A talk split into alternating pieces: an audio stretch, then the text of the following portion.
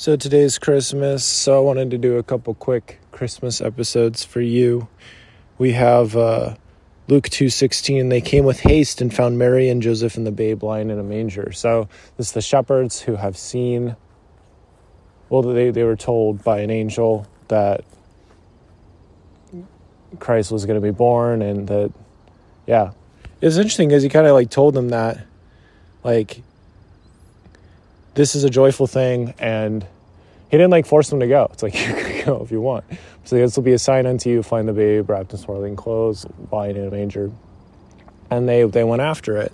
It just kind of makes me think of those times when i feel the lord is guiding me in a certain thing and those times where i kind of like hang down my feet and i'm like kind of slowly walking towards it.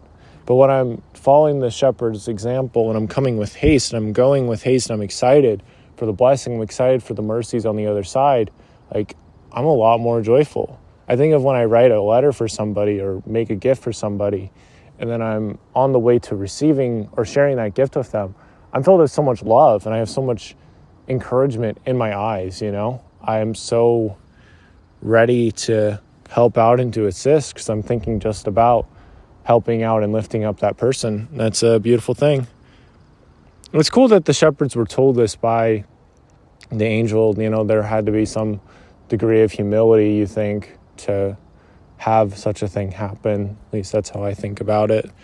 And they went and they found Mary and Joseph and they found Christ. So it's it's cool. It's like the sooner we leave, the sooner we trust those promptings, the sooner we go, the sooner we will find what the Spirit is trying to lead us to.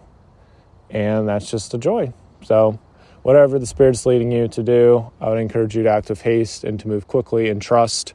And I know the Lord will be lifting you up along the way. You'll find help and, and strength to your soul.